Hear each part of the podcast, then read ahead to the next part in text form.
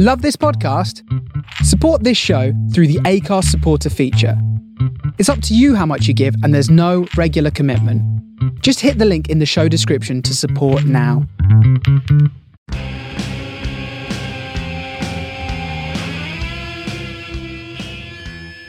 Welcome to Bug Eye's Rock Pop Rambles. I'm Angela from the band Bug Eye, and this week, who else is on the show? Who is it? I I'm on the show. She's but not dead. She's they didn't kill me. she's I not. I was genuinely well. A friend, right, told me that I should be scared, and I didn't know why. Um, and then I listened to one of the which episode was it? It was the one with you and Paula, it's a couple of episodes ago. Yeah, um, where you were you were threatening to kill me. But no, I wasn't I'm threatening. still alive. I just because you hadn't been on the show for a Oh, couple you of oh no, you- yeah, you're right. You weren't threatening to kill me. You were just suggesting I may have died. and be and you were under my patio. Yeah. And then I But, sent you a um, message saying, "Do you want to come over? I'm doing some gardening at the weekend, Kerry. Do you want to come over for a bit?" which was before I listened to it, and I was just like, "What is happening?" Um, but no, um, not dead, still alive. Um, or maybe this is my ghost. Who knows? Um, I mean, that would be i- impressive. Anything is possible in 2020. I mean, that's a spin-off podcast, isn't it? That you know, I'm speaking to Kerry from from the other side. Beyond the Grave, the Yeah. Seance episode. yeah, and our guests, our guests could all be other ghosts. um, yeah, can Which- bring. We can talk to yeah all the all the dead Who- rock stars. Who who would you bring back? I don't know. We back, could do. but yeah. the, the first thing that occurred to me was we could do like a 27 Club episode with all the members of the 27 Club. Be really sad. That one. Would it? Don't know. I Well, reckon it'd be a party. Well, yeah, well, it depends. What Would do ghosts take on? Well, no, they don't. I suppose they'd all be wearing white dresses, wouldn't they? They're all like turn into ladies in white dresses from the Victorian era, isn't that's that's that's the kind of dress that's how code. it, that's how it that's how it works, right? You Well, die and is, go back in time. all all of the ghosts, all the stories you hear of ghosts, it's always some woman in a white dress. so basically, nobody actually dies. It's just time travel. Time travel No. exists. No, the baby ghosts. There was like a narrow window in which you could become a ghost, and so it was. Uh, this is going off on something. I don't really know where we're trying to go with this. We've got a guest. We've got a guest who's actually sitting in the wings. If we had wings, Well, I'm, She- I'm not here. a Victorian ghost. She's not, She's not. and we're very, very proud to say we have Cassie from Loud Women on the show. Hey, Cassie. Hello. Thank you so much for having me along. Well, thank you, thank you. I'm, I'm dead. honestly, we're dead pleased to to have you have you on. You're just such an inspirational character. Character, yes. Um, out there doing doing so many amazing things. So, how how's your week? Week? It's only Monday. How's Monday been for you? How's my, oh, is it only Monday? Jesus. Um, my my week has, has been less than inspirational so far. I've, I've mostly been job hunting. Um, As I Mm. was just mentioning, I was made redundant very recently. So, uh, job hunting and uh, doing the school run, which is, which is my life now. So, I'm a full time mummy um, or a full time musician, um, as, as I, I'm kind of describing myself. I think that's I fair. think I def I that's definitely the right way to look at it. I, I think so. I'm not I'm not unemployed. I'm just a full time musician. Oh dear. Look, we, we feel really sad the fact that we were actually all going to meet up rather than do this remotely um, today. Let's start having guests over at the, the studio. But um, but I had to take little Beth for a COVID test today. Not that I think she's got it, but she's got a cough, and that means that she can't go to nursery and yada yada yada. So we're doing it all remotely rather than getting drunk in person over many bottles of wine, which we'll have to do at some point soon. Another time. Yeah. I mean, Zoom beers, something that we never would have considered before 2020, but now it's where it's at apparently. Oh well, I'm a bit bored of those though. You know, Can't it was all stand right it. Can't for a stand it. moment. It. was okay It for was, it. it, it was better than nothing for like a minute, right? And then Yeah. it um, got old real fast. Yes, yes. it Yeah, is. it's it's my birthday in a couple of weeks, and I I'm going out with like two friends rather than having kind of Zoom beers because Yeah. you I, I, I, Yeah. I want to be outside. Yeah. I want to see the sky. No, same, but also- it's but been also- too long now. Yeah, exactly. But do it while you can, right? You know, um, Yeah, I mean, unless we get kind of locked down in the next couple of weeks, which which could happen. I'll be hopefully not. devastated if that happens. So, as a band, um, normally Bug Eye obviously would, would have been off. We do probably a, a couple of tours, one at the start and one towards the end of the year or whatever. Um, and because we haven't done that this year, we thought, well, let's let's do a kind of Airbnb thing and just all get together and uh, go out for food and drinks and just hang out because we haven't been able to do that much. And uh, that's in a couple of weeks' time, and my fear is that it's going to be We're not gonna be able to do it. it. Zoom beers. I, I, I, reckon, I, I, I reckon I might genuinely. There might be a little tear. I might have a little cry if we're not able to do it. If I'm honest.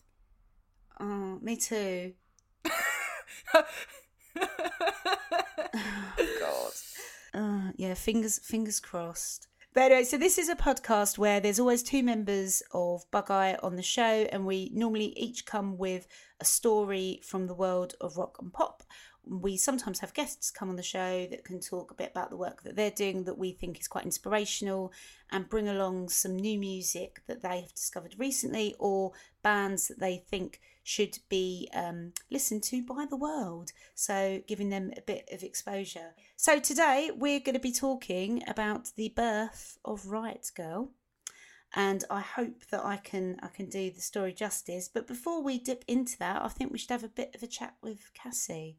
Um, so Cassie, Loud Women, we obviously know what that's about, as do many, many, many people. But you know, for our listeners that may not have heard Loud Women, do you want to just summarise what's that? What what it is? Loud Women is a, uh group that started about five years ago now. In fact, it will be our fifth birthday um, coming up um, next couple of weeks. Um, it's October 2015.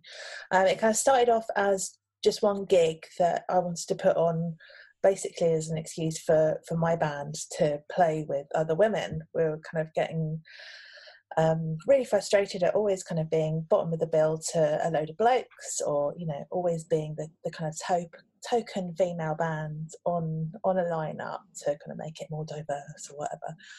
Um, so we, we just wanted to kind of play with our friends basically. So um, put on put on a gig and it was great. Uh, so we put on another one the next month, and it's kind of kept going like that really. Um, and around the gigs has built this this kind of world has has kind of evolved. Um, so we've got a really active social media kind of community, um, a really kind of useful um, group on Facebook, especially for um, for musicians and kind of people working in music and um, and people who who want advice or looking for band members, that kind of thing. Um, and we have a festival as well, which will be our, our fifth festival coming up, um, which has kind of got bigger and bigger every year. Um, and this year, well, it would have been it would have been the 12th of September this year. It would have been, but it wasn't. Obviously, Mm. like everything else, it's got moved. Um, so we've we've moved it to 20th of March next year. Hopefully, fingers, toes, and everything kind of crossed that that can can go ahead.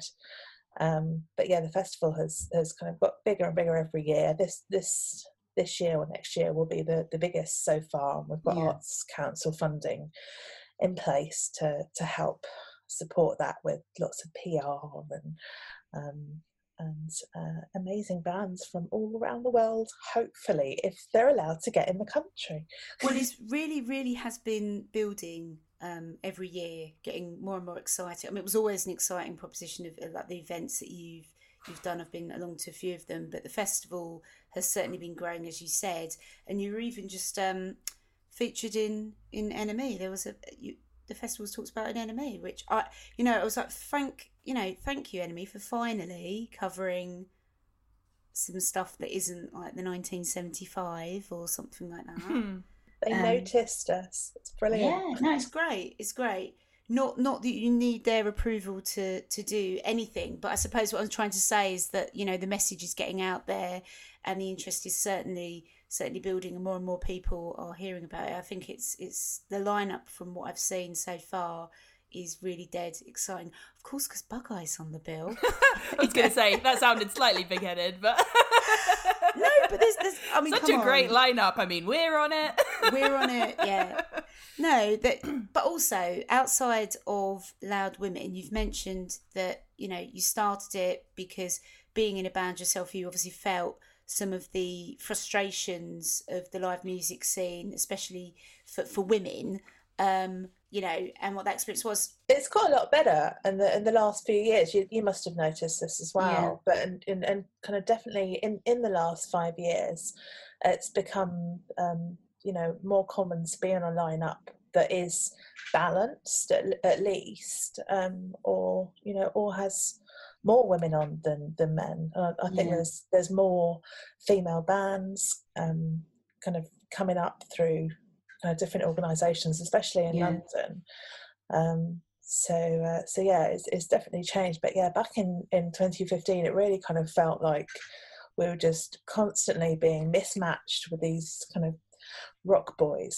Um, Yeah. it was it was weird. it was weird. Their, Yeah. their fans didn't want to see us. Our fans didn't want to see the rock boys. It was just odd. Yeah, no, no, no. I mean, I, I definitely, yeah. I mean, I've I've seen a change in the last five years, but I suppose what I would say is that I think that's that's at a kind of grassroots level that you're seeing kind of loads of women in music and it feeling a bit more balanced, but it's not kind of going up the chain if that if that makes sense. Um, there are not as many women being so. We had um, uh, Vick Bain, who's the creator of the the F list, sharing some statistics of you know female artists being signed and being booked for festivals. So it kind of seems that we kind of sort of get to we hit a wall, I suppose, with with that. But hopefully things are are changing and it's not changing quick enough. But you know, um, exactly. Well, bands have got to start somewhere, and Yeah. unless, unless they, you know, have somewhere to to play those first gigs, Yeah, exactly play those those first festivals, um, and to kind of come up in a in a you know, positive and nurturing Mm. environment, then um, then yeah, then we're never going to see women playing Reading Leeds. Yeah. Yeah, exactly. The more of us that there are at that, like, you know, bottom starting out level, then hopefully the more that do eventually start to filter up, right? that but it just makes what um you're doing cassie really really important but um you're also in a band now aren't you I am. I am. I mean, I Doris. Um, although we're, we're not really doing much real band stuff at the moment, as no one is. Um, No, we're exactly. podcasting. we're podcasting, which is podcasts are, are the new gigs. I think. yeah well that's what you said to me it's like every band's got a podcast now it's like i know i know we just we just can't shut up we're all just like been locked up We've got to we will be heard somewhere. In some way. So before we get stuck into the story of Riot Grrrl and have a bit of a discussion about that, we asked Cassie to bring along some music from the artists who are playing the Loud Women Festival in March next year. So uh, you've got a few tracks with you. Who are you going to play first? Uh, how about um, the latest one from Bang Bang Romeo, as they are our, our headliners? Yeah. So uh, yeah, they've got a new song called Starve. Ooh, I think I smell revolution. Wave your flags up in the pollution, brothers and sisters. We got a mission.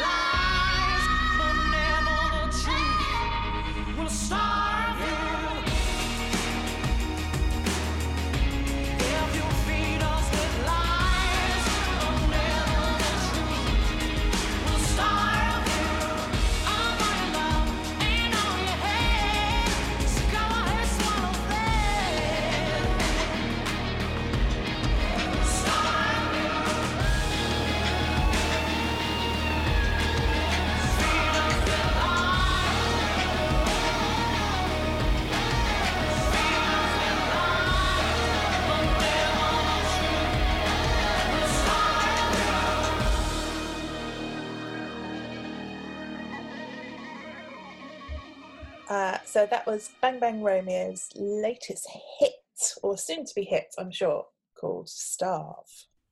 I think that's a brilliant song. Uh, she's just got such a powerful voice. And It's, was- it's huge, isn't it? Her voice. I can't. I can't wait to be in a in a room with it. All I can say is, as a performer, I mean, I've seen Bang Bang Romeo play a few times now, and just the way that she can command an audience. And I mean, she did this whole thing where she went into the crowd, and like the crowd just, it was like Moses parting the oceans or something, and and there she was, and she just, oh wow, she's she is such a star, like Yeah, she just is. just fantastic, and she's got something to say. She looks amazing, sounds amazing. She's just perfect. She's brilliant. Yeah, I'm really excited that they're that they're headlining the fest. Me too. Me too. Where, where is the festival happening? Actually, It's at two two nine. Uh, the venue is called two two nine. It's central London, um, and it's we, we always use venues that have got two stages. So Yeah. they've generally got a, a kind of main big stage and a slightly smaller stage. yeah, um, and we felt with 229 as well it's a bit bigger than venues used in the past slightly bigger um, yeah. but it's, it's really accessible wheelchairs Mhm. can get in there it's really close to the tube um, there's a separate kind of bar area that people can hang out in Yeah. it's great i can't i can't wait to get No, it's, it's, it's a really, really I can't wait. I'm super excited. Yeah. Yay. Yeah. Really, really can't wait.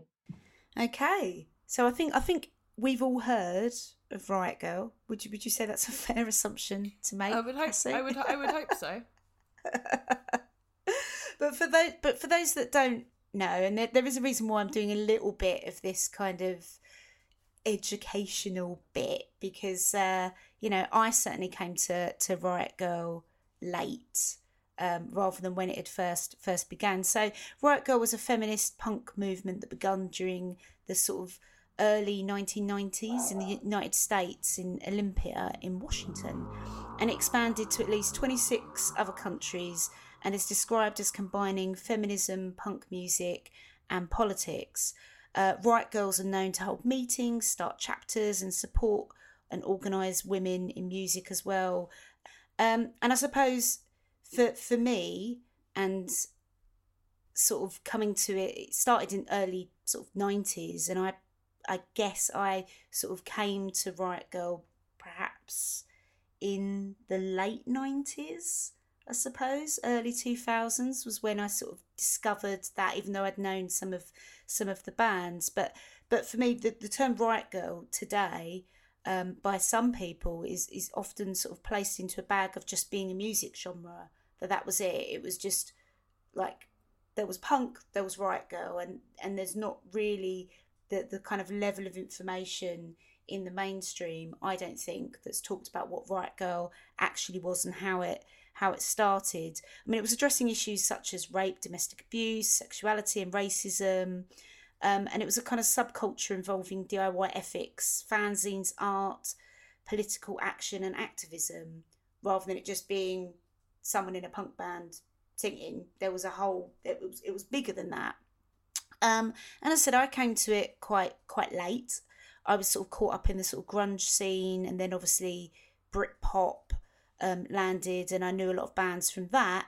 Um, but I didn't really know what Riot Grrrl was, and it wasn't until I was sort of exploring my sexuality in my teens um, and started going to lesbian indie nights actually that I heard bands like Sleater Kinney and Bikini Kill and you know Huggy Bear and, and a lot of the other bands that were that were there. My my kind of I'd heard of Babes in Toyland and Hole and was fans of those bands, but kind of thought of them more as oh that's the grunge scene rather than something called called Riot Grrrl. And I recently got the book Girls to the Front by um, Sara Marcus. Have you have you read that? Cassie? yeah yeah great book I haven't finished it yet. Um, I was power reading loads of it today and scribbling notes. It's like, Angela, you're getting too involved. You're getting too involved. Um, because when I say I'm going to talk about Riot Grrrl, I'm, I'm talking about the very, very beginnings of it. And I've tried to not get stuck into any one person's story because I think there are lots of stories within this that are deserving of their own show. So hopefully I can do this this justice and paint a nice picture of it, but I'm known to get things wrong. So please have big dirty buzzer ready to go. "Wah, That's not right, Angela. Wah, That's the wrong year. Um, yeah, That's that's my job to let you know when you're saying the wrong year or the wrong name in some that, that nothing nothing in this story is about 1979. Let's just get that straight. Okay, so, anyone as soon as soon as you hear me say 1979, you know that I fucked up. Okay, just, if just I he- you know. if I hear you say 1979, there will be some sort of buzzer sound. So and obviously, you know, there there were many bands that that played and influenced the creation of Riot Grrrls, such as Siouxsie and the Banshees, the Slits, the Raincoats, Patti Smith, the Runaways, X-Ray Spex, and women before them, and so forth. But with every sort of new, with each new generation, I suppose you could say, um, there's a need to evolve and take the fight on with a refreshed look and a new energy. Um, and I think I think that's what Riot Grrrl did at that point. And I suppose I want to talk after this about where we think it's it's going now and what the differences are today. Uh, but anyway, so I've got a lot of information from the Girls to the Front book.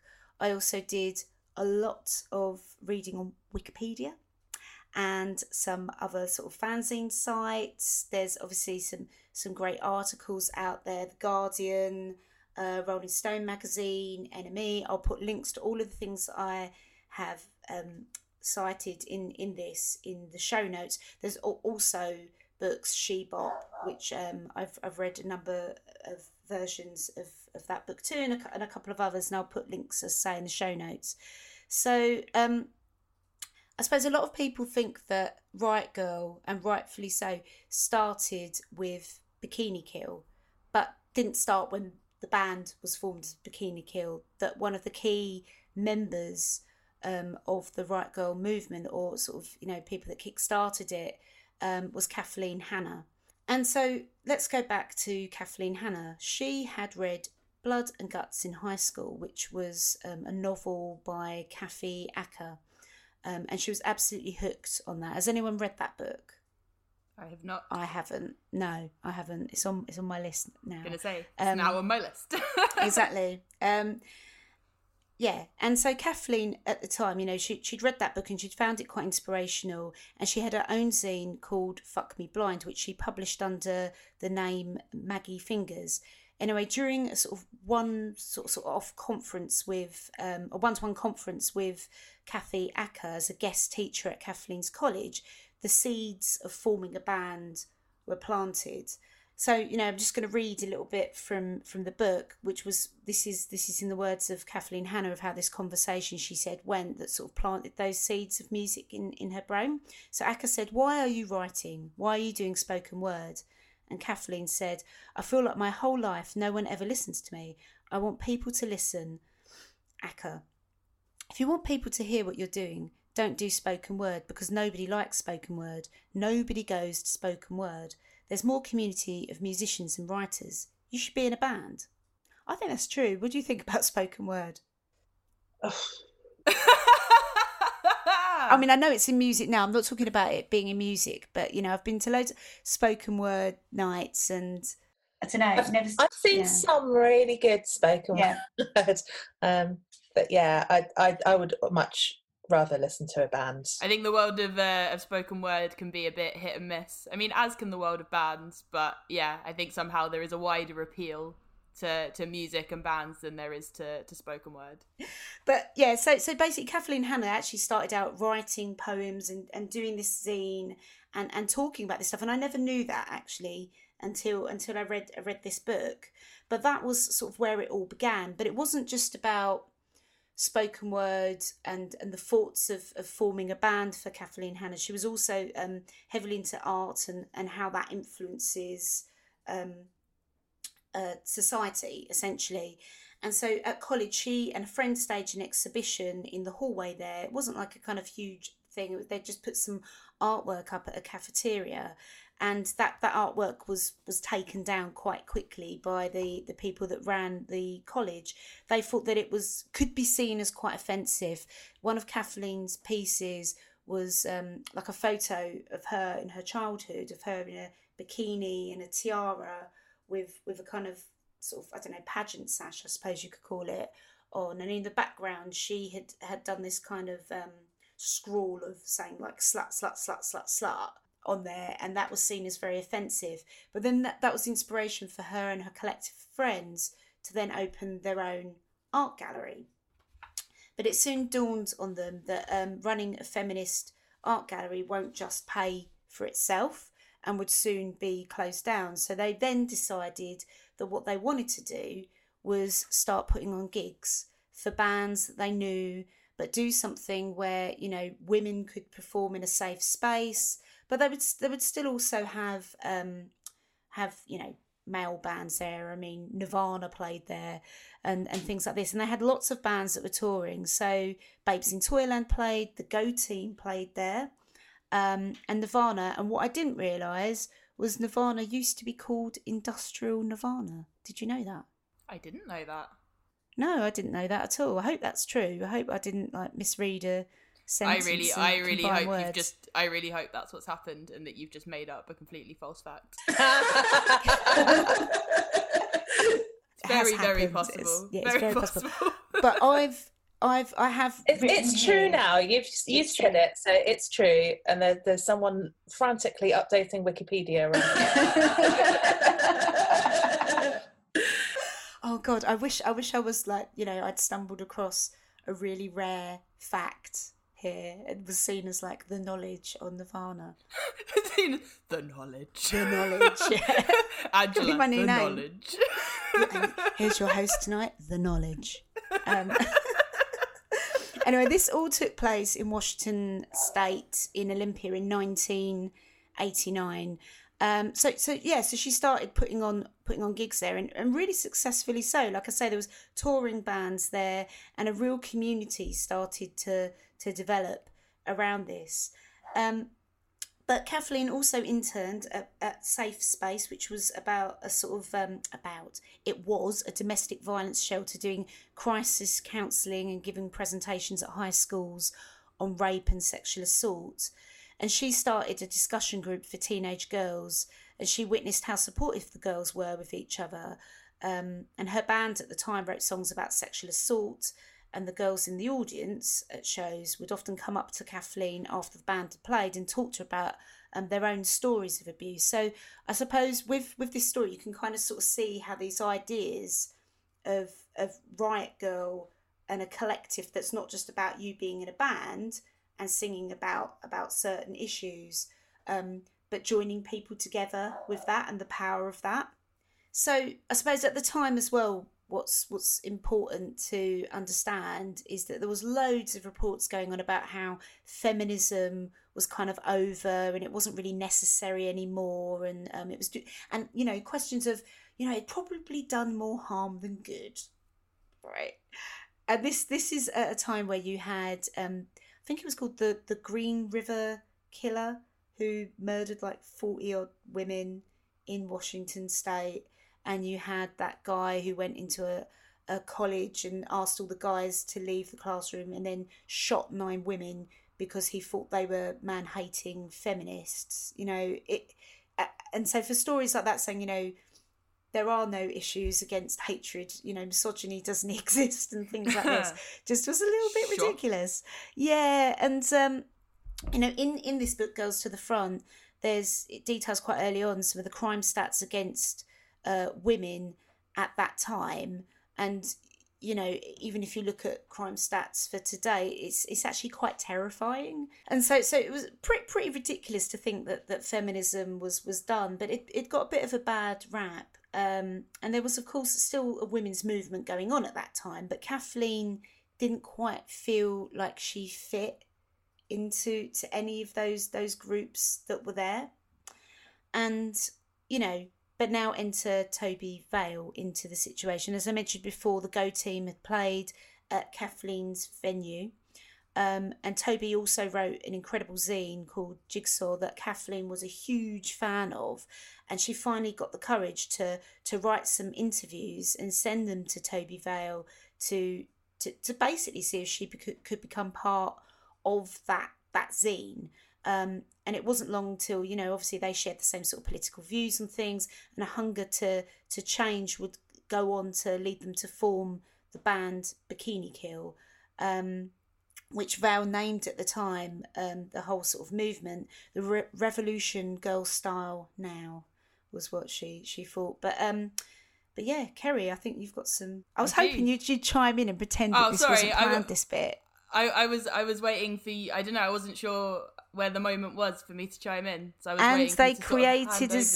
zine. Oh, They yes. ki- there was there was two zines mentioned. Oh yes, and She I am the and I'm the person who's talking about zines, so I should speak now. Cool. Um, so yeah, so I have basically focused on um, looking into um, zines as part of the the kind of riot grrrl movement. Um, I think that it's kind of unique um, the way in which zines contributed to it and how important they were to the scene and the role that they played. So that's why I kind of took that as a focus to, um, yeah, give it the the proper focus it needed, basically. So as um, Angela mentioned, um, it was in 1989 that um, Tobi Vail published the first issue of her feminist zine Jigsaw. Um, which focused on girls in bands and had an aggressive emphasis on feminist issues, but written in a conversational style. So just to kind of like demonstrate kind of what the vibe of of, of her zine sort of was um and this kind of conversational style i just wanted to read a tiny bit from the first um issue of jigsaw so it was an article that was called there was a girl she had a jigsaw mind and i've just picked a little bit out of it that um i feel kind of like represents kind of what the vibe was and what it was about so um and there was this guitar class at my junior high school, and this girl who was sort of a misfit, the sort of misfit who got called dog face scum in grade school and sort of smelled like pee. And then all of a sudden, boom, you're in junior high school, and there she is with tons of makeup and cigarettes and boys, but still not really accepted anyhow. Her. She wanted to play guitar and she tried really hard, but she just couldn't do it. She was so frustrated. I don't think she ever got past the stage where you can't put your fingers down hard enough to stop that buzz sound, but she wanted it. I thought that was so tragic. So you just sort of like you get the idea of how it was sort of it's how the way it's written in this like conversational, almost like stream of consciousness style. It's all quite urgent and immediate, um, and yeah, just talking about the reality of of what girls are facing and the misfits and the people that are unappreciated and you know what's not be able to meet what's expected of them, and so Yeah. yeah, I just find it it's just interesting how um it's written um and like you say Kathleen Hanna um was really um impressed by by the scene. I think it was she came across um a copy of the second issue um particularly um Vail's boxes article which was an article about a five page article about gender kind of resonated with her. So then she submitted interviews like you said and that was kind of the beginning of their collaboration. Um, and then that led them to end up collaborating together on a zine, which was called Bikini Kill, um, and was well, all the members of of the band um, kind of worked on it, but most of the articles were written by Kathleen Hanna and Tobi Vail.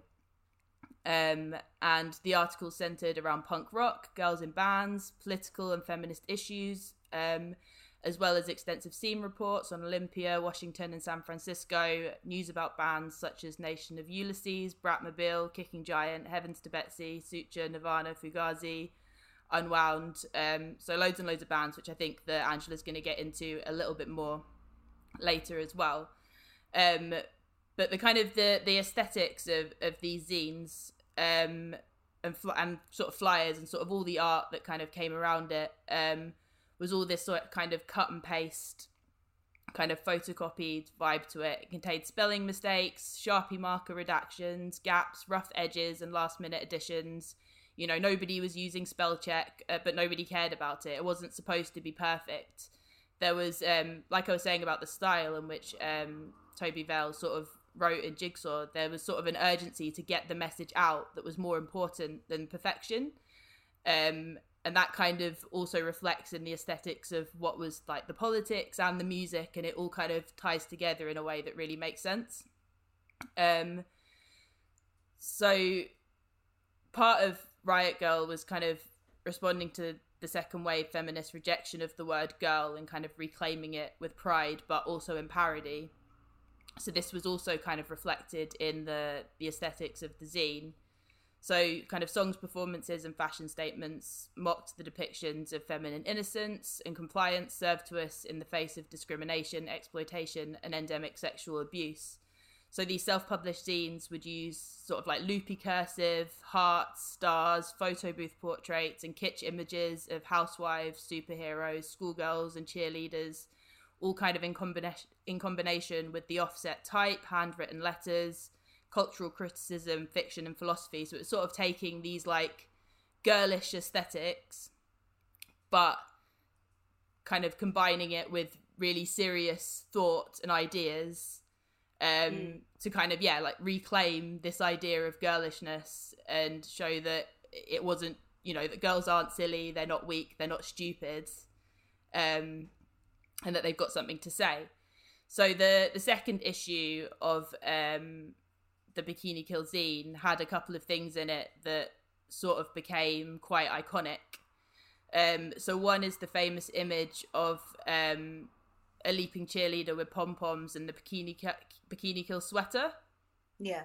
Um, if you know the image, I mean. Yeah. Um, and so it sort of shows that desire to reclaim girlishness and the willingness to show sort of uncool, dorky emotion um, and then you've got like the ragged handwritten letters as well. So it sort of is an image that is iconic because it really encapsulates the whole aesthetic of, of what Riot Grrrl was trying to do. Um, and there's also um, an article in there that sort of has become uh, known as sort of like the Riot Grrrl manifesto. Although I kind of feel like there's a few things that have Yeah. sort of been referred to as that. But I wanted to read, it's quite long, so I don't think I'll read it all but I was just going to read a little bit of it. Um, so, because us girls crave records and books and fanzines that speak to us, that we feel included in and can understand in our own ways. So that's like what you were saying about you know creating these um, this community, right? That people could belong to. Because we want to make it easier for girls to see, hear each other's work, so that we can share strategies and criticize, applaud each other because we must take over the means of production in order to create our own meanings. Because viewing our work as being connected to our girlfriends' politics, real lives is essential if we are going to figure out how we are doing impacts.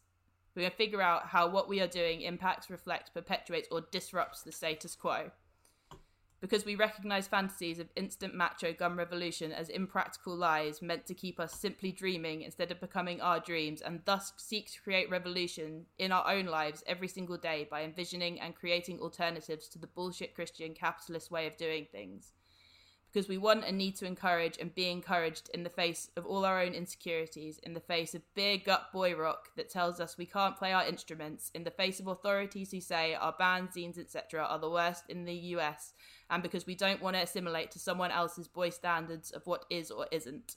So it kind of goes on in that same sort of vein, but it's sort of like, you know, a call a call to action. It's empowering. Um, yeah, it's all about realizing you know our place as girls in in society and not allowing ourselves to be judged by you know boys standards Yeah. um and yeah creating a space for ourselves basically so i'll probably um post in the well, there'll definitely be a link to um, she might post a link. She might not. I might you not. Know, you know, Um, it depends. I'm, I'm lazy if we're being real, so we'll see. Yeah. I'll, I'll see my vibers, but um, there'll be a link, and then maybe we'll do like what I was gonna say is there'll definitely be a link, but we might do like an Instagram post or something as well if we can be bothered. We that's that, that's might. that's You the part. know. That's the part that's if we can be bothered.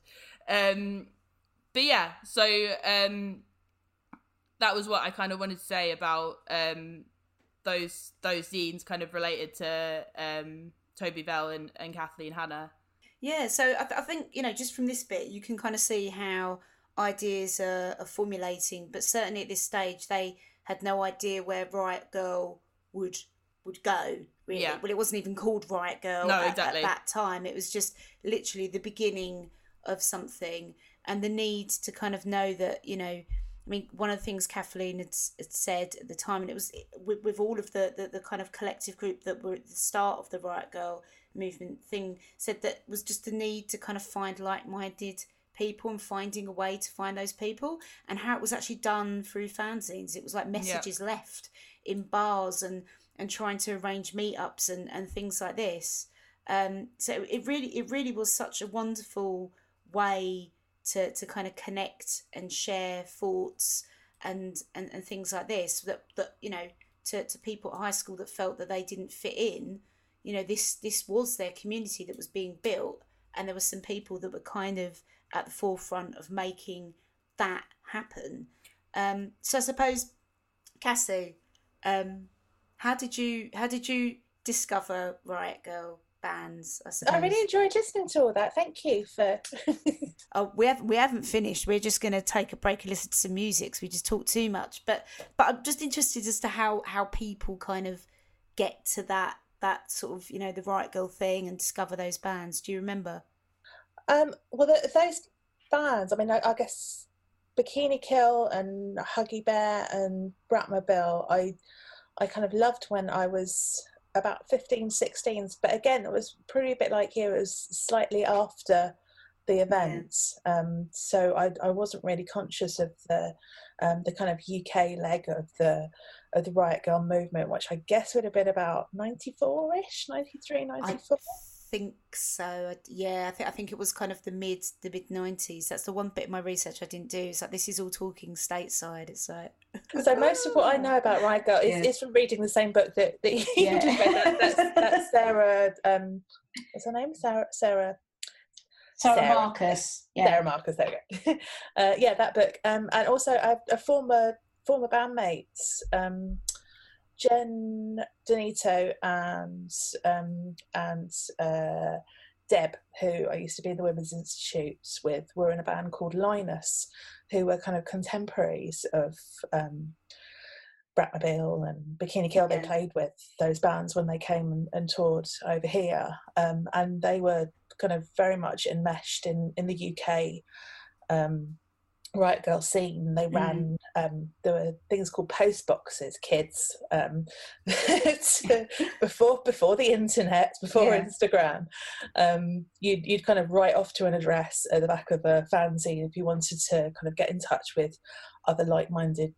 Um, riot grrrls around Yeah. the world, even, um, and there'd be post boxes who would direct those letters and kind of put you in touch with um, pen pals, basically.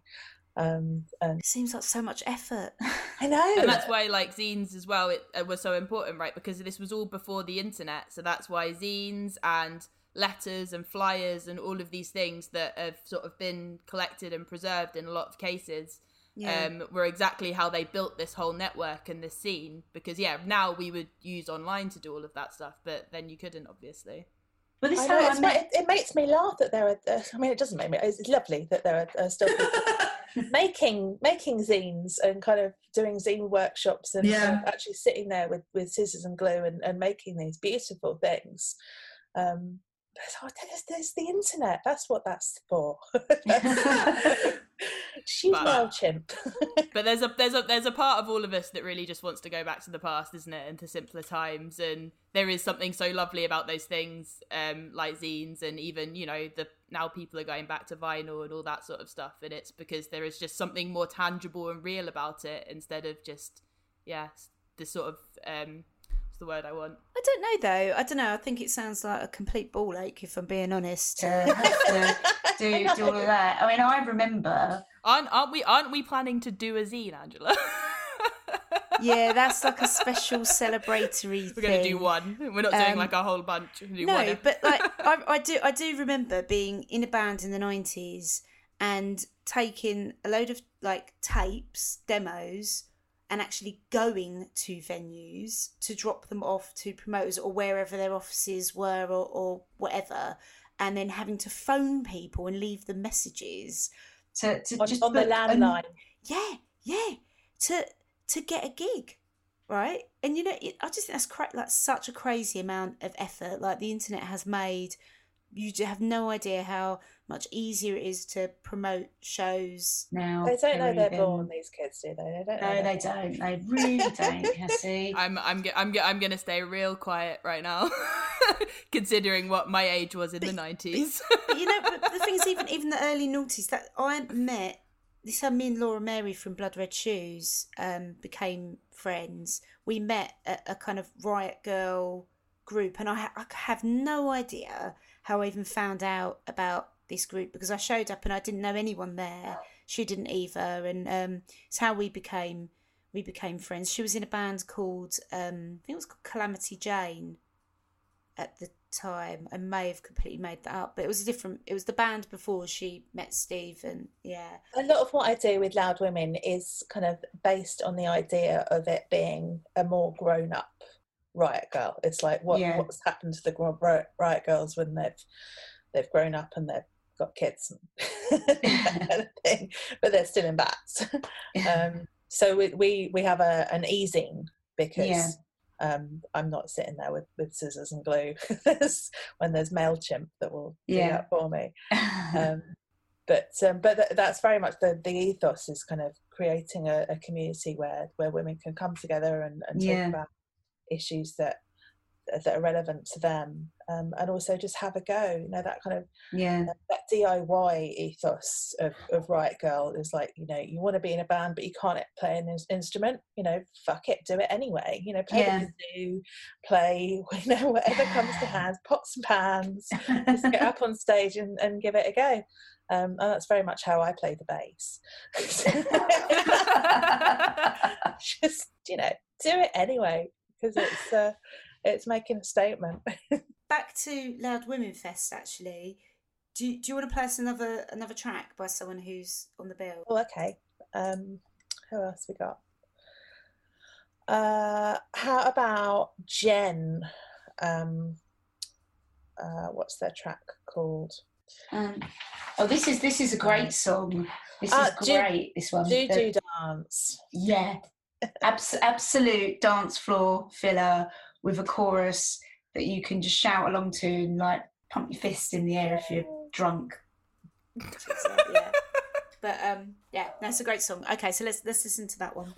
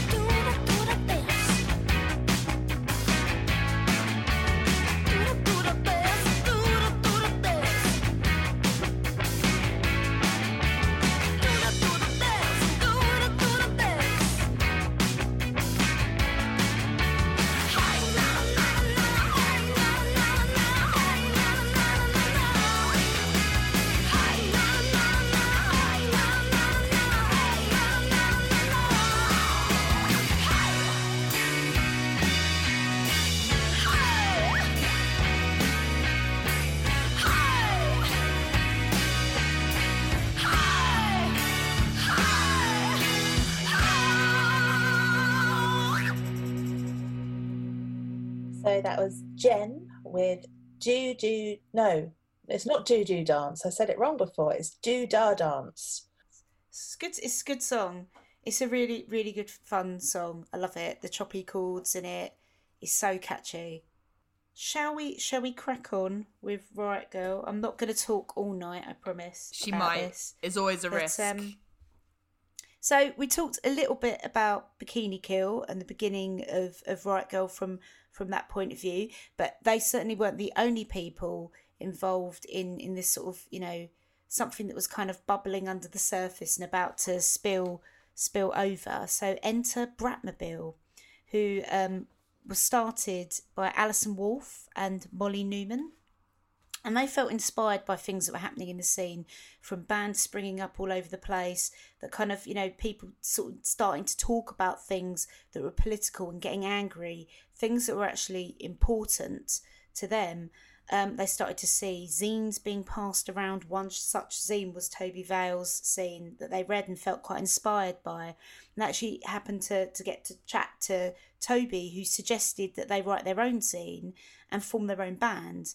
And that's that's one of the great things about um, this movement. And also also you know i mean i think you know even today grassroots thing there was no kind of that was our idea to to create a zine and to talk about this stuff so you can't do that it was literally about trying to inspire people to get up and say something and do something because they wanted to regardless of their musical ability um Yeah, I and, and th- I just to think- encourage women you know Yeah, I think very specifically that was a part of it, right? To not have this idea of competition. So there's another flyer um, that um, that I found, which is another sort of manifesto thing, which I won't read, but we'll to, do a post about or something.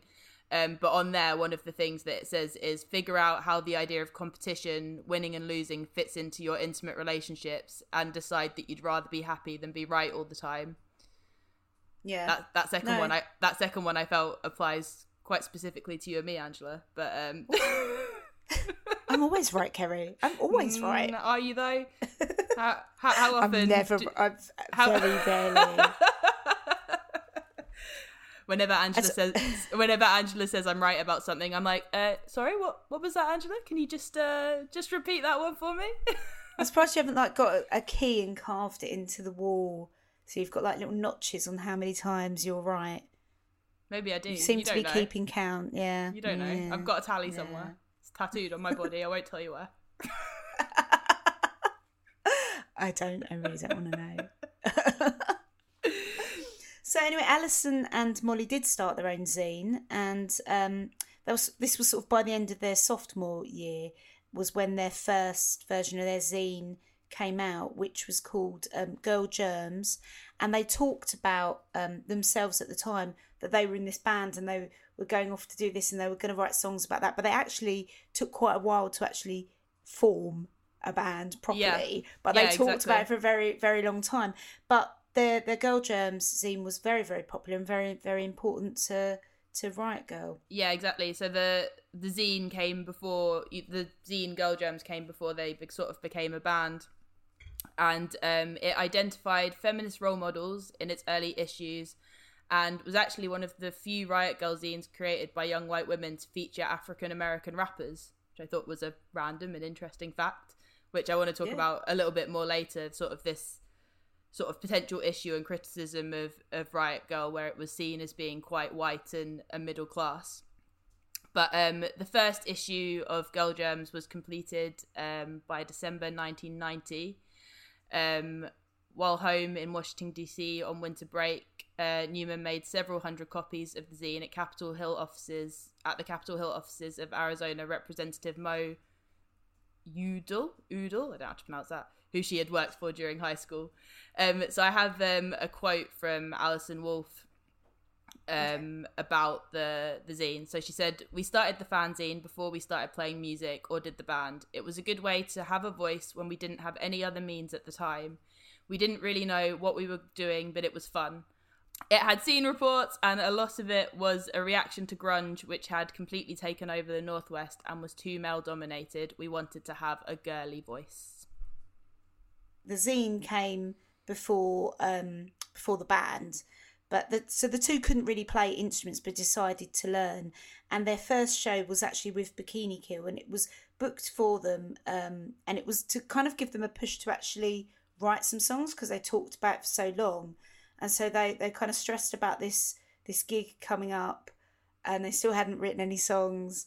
And then very very quickly they'd written five songs, and the the way that the gig was talk, talked about was it was really exciting, but also really an interesting experience of seeing a band that had literally just been born. Like they didn't really know what they were doing, how they wanted to present themselves, or or anything like that. And, and that's not really that important. The important part was the fact of they got up on stage.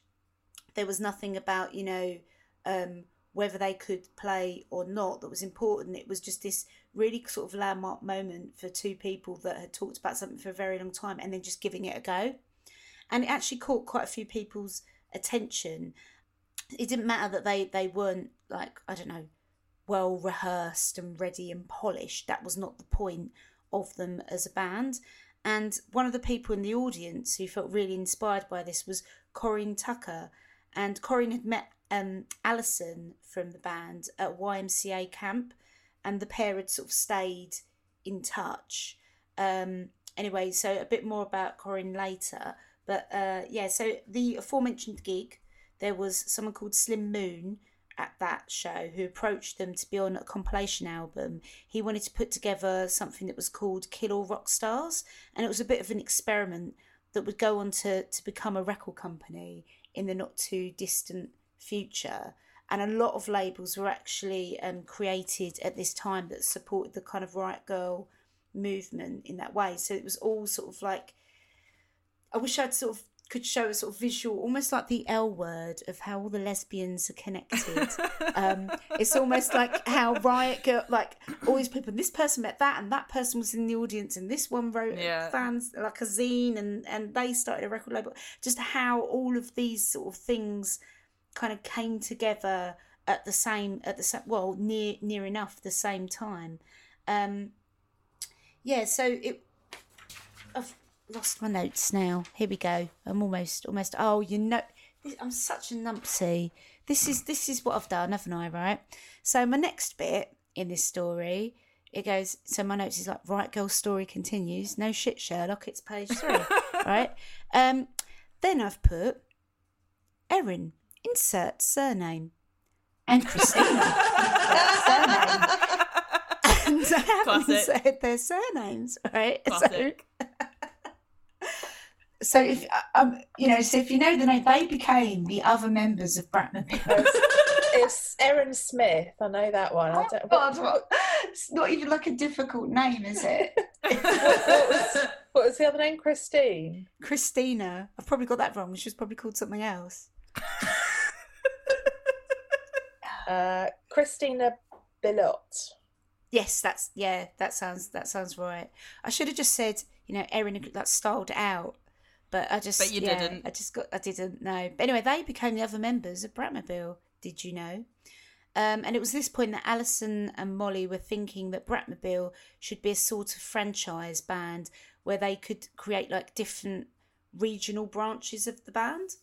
So I suppose with that point, the reason I put that in is that you can kind of see where right that whole movement's inspiration was not just one person. The fact that Riot Grrrl would go on to have different kind of chapters, the same as then Ladyfest would, and you know that that idea of doing that with a band is is really really quite a cool idea, which then kind of went into a bigger a bigger um, part of Well, the whole that's the sort whole of scene. that sort of happened with Loud Women as well, hasn't it? That sort of We've got chapters in New York and LA. And I think the LA chapter includes um, Allison Wolfe of Bonneville. Oh wow, Um, That's she, amazing. she came that's over so and- cool. she ca- she came over and she played a Loud Women gig in London um, with a, a kind of put together band, I think. Um, but yeah, she she's still playing music in um, in LA. I think her band's called Sex Stains or X Stains. Maybe X Stains was the follow-on from Sex Stains. I like it. I think someone left and then it became X Stains. Um, but uh, but yes, we've got uh, New York and, and LA and Canada and Australia and uh, where else? Ireland. That's really exciting. I've got my eye on Chicago next. nice. Nice. Ah. That's that's that is honestly really really cool. That you know, again, it's something that started with with a person's idea and then branches out across across the globe and sort of brings a whole community of people together. It's just Yeah. so easy now to to Yeah. talk to bands that are that are in other countries or you know even to arrange Yeah. gigs that are in completely different continents and you Yeah. know and to do interviews with bands around the world but you know how on earth did did people do that in in the 90s with pieces of paper it's it's amazing Um, but enter Jen Smith, um, not related to Erin from Bratmobile. They said the same or, surname. or related to me, who also has the same surname. Ah, Kerry Smith. Made up name, that one. Um, what? and Kerry Smith, in air quotes. Uh, but Jen- Jen Smith is an artist, musician, zine editor, an activist from the United States. Um, Smith reached, sorry, reached. Smith reacted to the violence of the Mount Pleasant race riots in the spring of 1991 by um, prophetically writing in a letter to Allison Wolfe, saying, "This summer's going to be the the kind of girl riot." So you know, she kind of coined almost you know you can almost say that she was the person who came up with the idea of riot girl but not but not quite. But she was so sort of inspired to get in touch with allison about that. And the two they, they became friends. Um but some people have stated that that's not what she said at all and it, it was like she'd written saying we need to start a girl riot either way it doesn't really matter the word girl and riot was used in a sentence in some way or shape or form And so i think you can give her that you can give her that, right? Okay. So in the summer of 1991, Allison, Molly, Kathleen, and Jen Smith created a new weekly mini zine, something that would be handed out at shows and make connections with other girls who lived in the sort of DC area. The zine was called Riot Grrrl, and it was a blend of Jen's Riot Girl kind of thing that she'd said, not Riot Girl, but Girl Riot phrase that she came up with, and Tobi Vail's spelling of girl with the G R R L. So, enter Riot's Girl. Exactly. So um so yeah. Um it was a weekly publication. Um the first issue established content that was going to be that was passionate but practical, capturing the frustration of the time and the appeal of a new feminist counterculture. It, uh, there was sort of a casually written but serious statement in the first issue, um, a statement of intent that talks about the general lack of girl power in society and the punk rock underground specifically. Um, and it promised that the mini zine would keep readers updated on the developing girl scene's coming events. And it also said that maybe we'll spotlight one or two special girls who make our lives a little easier to stand. So each cover featured a comic character or photo of an iconic woman. Um, the zine covered the events happening in the scene surrounding Bratmobile and Bikini Kill, um, and both Kathleen Hanna and Tobi Vail regularly contributed to the zine as well. All of these zines were very collaborative with lots of people sort of contributing content. Um, many of the articles were printed anonymous- anonymously, and the zine was done in kind of the cut and paste punk style that, that most of them were. Um, short pieces were featured, some were essays, some intensely personal, and others manifestos, um, as well as feminist critiques of the punk scene and women's place in society in general. And one thing that I found really interesting through doing the, this research was this thing of these like intensely personal kind of articles and features that were that were often in the, these zines um because i kind of i mean it's one of the, one of those things that we always say when we do this podcast if it's things that you thought you thought you knew about but you didn't really know about until you looked into Yeah. it um and yeah the zines would often describe experiences with sexism mental illness body image eating disorders sexual abuse racism rape discrimination stalking domestic violence incest homophobia um you know, young women basically use the zines to share these intensely personal stories. And even though the zines were made to be shared, you know, they were intended to be photocopied and distributed Yeah. and shared around as much as possible. So, you know, they were sharing these really personal stories, often with strangers, but it still somehow felt sort of private and intimate and almost like an extension of a diary, but one with witnesses who had perhaps shared your experience. So it was sort of this because it was distributed within this kind of safe space uh, of people who you felt safe sharing these experiences with in this community it sort of created this bizarre sort of safe and privately public space Yeah. um, which then also sort of extended out to the meetings Yeah. so by issue three um, of riot grrrl it was sort of time to grow and to make it more than just the initial group who had been involved um, so flyers were handed out and the word was spread. Um, and the first meeting was held on the 24th of July 1991, um, which was basically kind of the first ever Riot Grrrl meeting. Um, and people were asked what they wanted from the meeting. Um, and some people wanted to share experiences, to listen to each other, help one another. They're ready to collectively revolt over things against things like being groped, catcalling, homophobia, domestic violence, rape, and sexual assault. Um, and so, you know, like I say, it sort of started off with people contributing these stories and talking about these things and these ideas in the zines, and then it developed into people actually meeting up um, and discussing these things, and then, you know, the scene sort of building further outwards from that. Um, so from that point, the zine would then contain information about those early girl uh, riot grrrl meetings um, that were first held in DC, um, and all about the the ideas that they were formulating that would soon result in this sort of widespread movement. it's pretty it's pretty impressive and Yeah. um this is where i'm going to um, pretend to put on my glasses and read from a book you know talking about that first riot grrrl meeting is really important and about men- manifestos and, and things like this but um in the book it does talk about um you know, at that meeting that Kathleen sort of offered the closest thing to a sort of vision statement for what Riot Grrrl is. So I'm just going to read a snippet of it because I think it sums it up quite quite nicely. I've had so many people come to me with stories of sexual abuse and being battered by their parents. People talking about sexual abuse and getting beat up and emotional abuse in their houses is so important, and making bands around that issue is, to me, the new punk rock. Can sorry and it can be the new punk rock and i want to encourage people to break their silence. She went on to say i'm really interested in a punk rock movement an angry girl movement a sexual abuse of, of sexual abuse survivors. I seriously believe it's the majority of people in this country have stories to tell that aren't telling for some reason or another i mean with all that energy and anger if we could unify in some way that would be powerful and i think that's what it is is that women in in a movement sort of sense to make change and to use music um, to really amplify that vo- voice is so important. It goes back to the beginning of this when, you know, um, Kathy Acker said, as in, well, if you know, if you've got something to say and you want to be heard, use music to do that.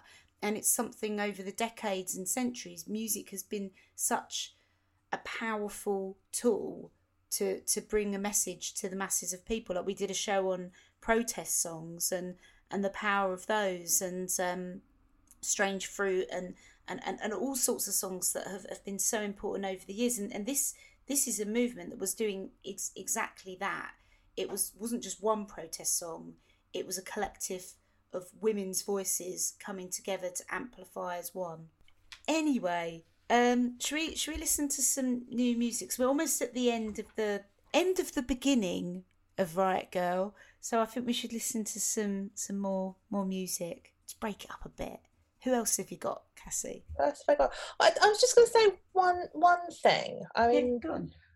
it, it kind of listening to to what you just said there. It, it kind of really made me think of like the Me Too movement and um and Mm. stuff that we're, that we're all still talking about Yeah. now, and that that women are still fighting for now, Mhm. and um you know and you know and and voices that haven't been that weren't heard in in the 90s as well black voices Yeah. trans voices are, are kind of getting heard as well now um and it's it's almost kind of feel like you know what what were those voices fighting for? Do, do you feel that that riot Mm. girl actually achieved what it set out to to do? I think I think it kind of well that's the thing. I think with you know every single mo- and I hate saying every single movement because they're all part of the same movement that's just kind of evolved in in different in different ways. It's all about you know women's rights, equality, read whole lists of, of things out um, already, so I don't want to just keep repeating them. But we still shouldn't be having these conversations. But what what happens with things like, you know, the punk movement, Riot Grrrl, and things like this is is it re-emerges that conversation, things like Me Too, and brings it back to the fore. And does it fix everything? No, it doesn't. But if it's inspired a few more people, if it's changed a few more attitudes, it's a positive thing that happens. And who knows what the next the next shape of that movement would be? But I mean, certainly with you know Black Lives Matter, um, and when we did the protest um, song episode, Kerry covered "Strange Fruit" by Billie Holiday, and that was back in 1939, and you know that was before the civil rights movement, obviously, and and the fact that you look back to that and and the lynching, and absolutely disgusting things that were happening to people in America at that time, and then you fast forward to today, and you go, how could these things still be happening? Things have, have moved on in some ways, but, But- not not enough. Yeah, And not not just- to the extent that yeah. they should have done. And it is. It does seem to be that these things seem to be sort of cyclical, right? And it's sort of.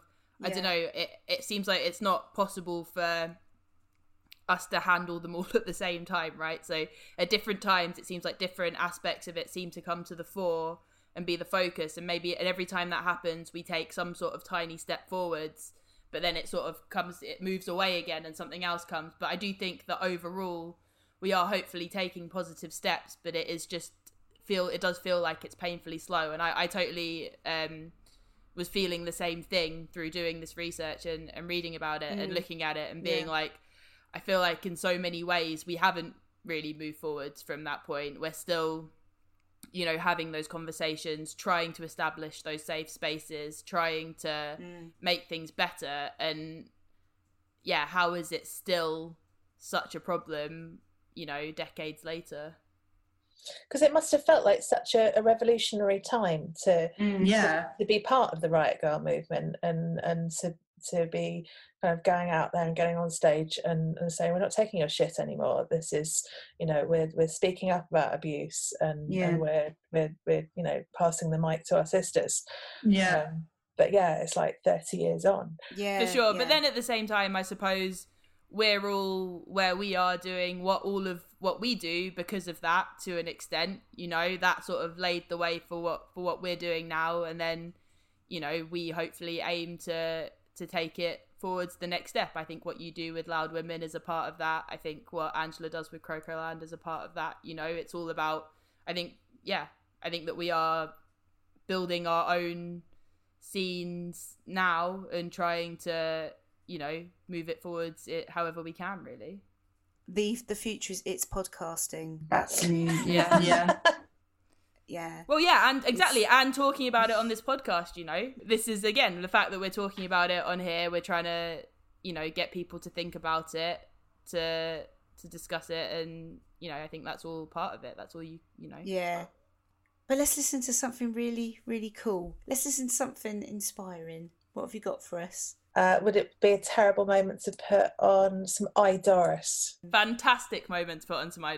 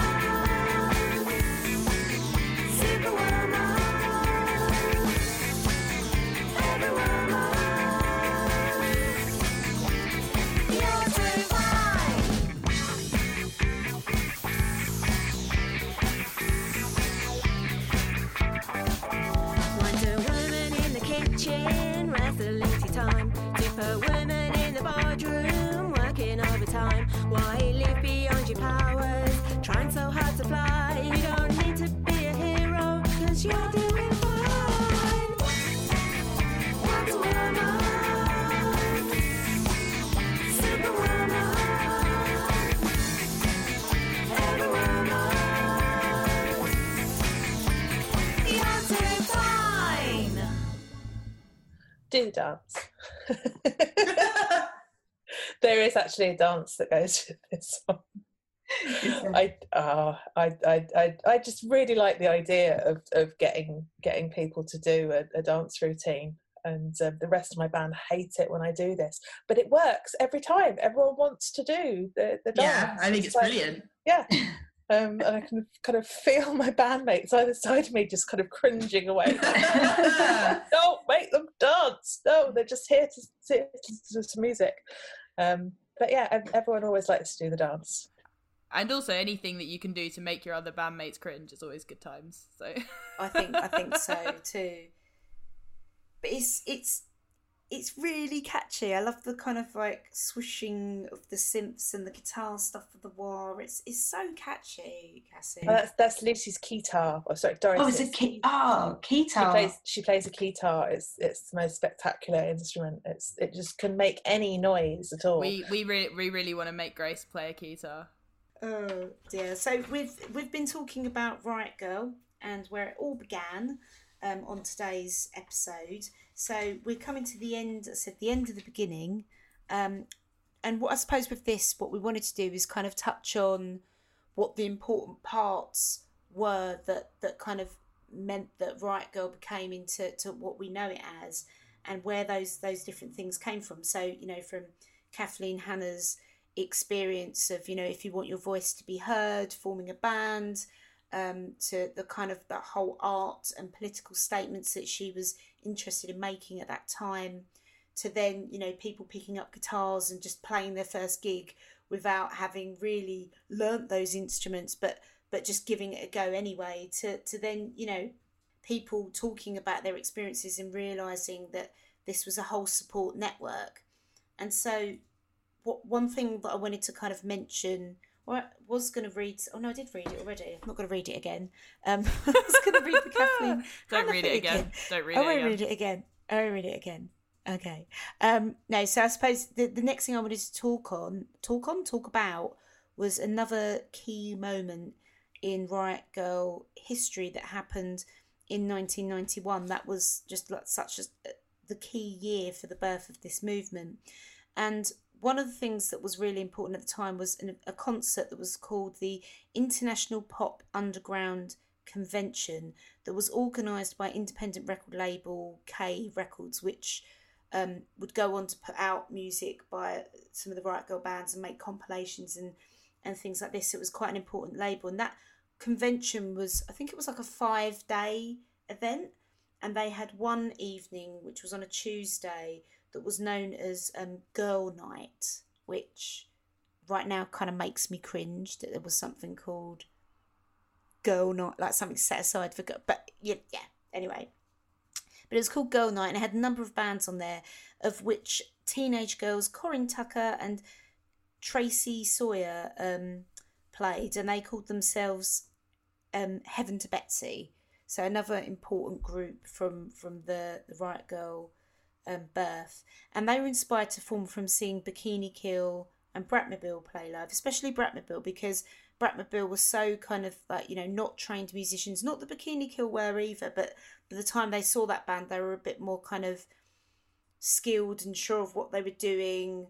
Um, and a lot bigger, where Bratmobile were kind of just throwing this thing together that was quite beautiful and magical, and it inspired it inspired others to you know to do the same, and you know Corin Corin Tucker would would go on by the mid nineties to form Sleater Kinney with Carrie Brownstein, and that's sort of like a whole story in itself. So I'm not going to go into that. But um, I suppose what I'm trying to say is that at that moment there were a lot of like kind of key women in music in bands that are still huge today, that are still inspiring women, that all came from that one year and were all connected in some way. I mean, even Carrie was in a band that played on a compilation that was put out um, by K Records, and she was in a band called Excuse Seventeen. Now you can imagine what I'd originally written in here, East Seventeen, but she wasn't in East Seventeen. But Excuse Seventeen. Oh, I wish I Um, wish you'd said East 17. That would have made Excuse my night. Seventeen, yeah, I know it would have been brilliant. It Was it that? been- That's the moment to say. Did you know that the original name of East 17 was Excuse 17? I, I thought that was a real fact, and I was going to go, no fucking way. That is that's that's such a coincidence. Let's, We let's we just see don't- how many false Wikipedia entries we can Yeah. we can Let's make listen on this podcast. That's what this podcast is really about. That's the whole aim of it in reality. rewriting history in an amusing way. Um, so basically, from 1990 to 1991, Riot Grrrls foundations had been laid and are growing and were growing in numbers, leaping across continents and inspiring girls across the planet to stand up, shout out, join together, form bands, create arc, arc, arcs like Noah's arcs in case there was ever a flood. No, that's not what they did. Create art, talk and listen to each other and it didn't end there. You know, skip ahead to the year 2000, and that was the first ever Ladyfest event, and that was held in the States, and there was about 2,000 people that attended that. And I think, um, who played that? The Gossip played the the first the first one of those, and that was created by you know Sleater Kinney and a few other key people that had been involved in the early Riot Grrrl years, and and I, I don't really want to go too much into Ladyfest because we've got a guest in a few weeks' time who specifically wants to talk about that, so I won't go into much detail on that. But Ladyfest was a community based, not for profit, global music and arts festival for sort of feminist and, and, and female artists. Anyone could create a chapter and hold an event. It was run by volunteers and it usually featured a combination of bands, musical groups, performance artists, authors, spoken word, and visual artists. There was films, there was lectures and art exhibitions and workshops and just this network of people that would join together. Someone would put a shout out saying that they wanted to create a ladyfest event and anyone could get involved and they'd have volunteer meetings and that's how how that that that was kind of created. But yeah so that that was our little toe dipping into the world of riot grrrl and where it all began. And we've got a number of shows um over the coming months as we're probably to go back into lockdown and have nothing else to do um, but we'll, we'll talk in a bit more detail about some some of these some of these bands. And like i say we've got some other exciting guests coming up on the show unless they cancel uh, which hopefully they they won't. But uh, i don't know why i said that. So negative so negative. Negative Nancy. yeah negative nancy. Ending off on a negative note. God. Right well anyway yeah so that was that was um riot grrrl. And i suppose well if i say i suppose one more time i've noticed You I do you do that. say I suppose a lot. I've noticed that. I, oh, it's like a tick. It's a nervous tick. Mm. I suppose. I suppose. God, I wonder if I can go back and just Cut- edit, cut- edit out all different the I words. supposes. if you want to spend your time doing that, Angela, you go right ahead. gonna promise myself. I'm gonna have a I suppose jar on my desk for the next episode, and I'm gonna put fifty pence in. I was wondering how much you were going to go for. Fifty pence. Actually, I don't really use money anymore. I, don't, I wouldn't have fifty. I'd have You- I don't really use I'd have to money keep tapping. Yeah, I'd have to just Such a weird tapping with my sentence. card. Money's just a, a plaything in, in our house. My my kid was walking Yeah. around with a bag full of, of loose change. I literally had a Yeah. carrier bag, and he was just kind of swinging it about as a bit of a weapon to hit his brother with. That- that's possibly the best use for, for pocket change at the moment. I like how Beth um, defines paying for something. Right, she's got this basket full of random toys, and she she likes to pretend to be a shopkeeper. She, she's like, you know, what would you like with her hands? And it's like, I'd like this. No, I don't have that. Have this instead. And you say to her, how much is that? And she's like, two months. two months. She's like two months of what? Like, Two months of your salary. yeah, three minutes. That's three minutes. It's like, okay. she bless her. She's she's not even three. Uh, you know. Oh, she Uh, knows that time is precious. yeah. But yeah, she's funny. She's funny. So I think all there is that's left to say is thanks to everyone that keeps tuning in every single week to listen to the show or even spot listens. It's all really important to us. So thank you for listening. And thanks, Cassie, for coming on the show. If you are listening and you do have a story or a song that you want us to play, please do drop us an email at rockpoprambles at gmail.com. Right, I think I think what we'll, we'll probably do is end off on. I think you've got one more track, haven't you? So this last one is another um, amazing act who um, she's playing Loud Diamond Fest next year. This is Miri, and this is her take on Cyndi Lauper's "Girls Just Want to Have Fun."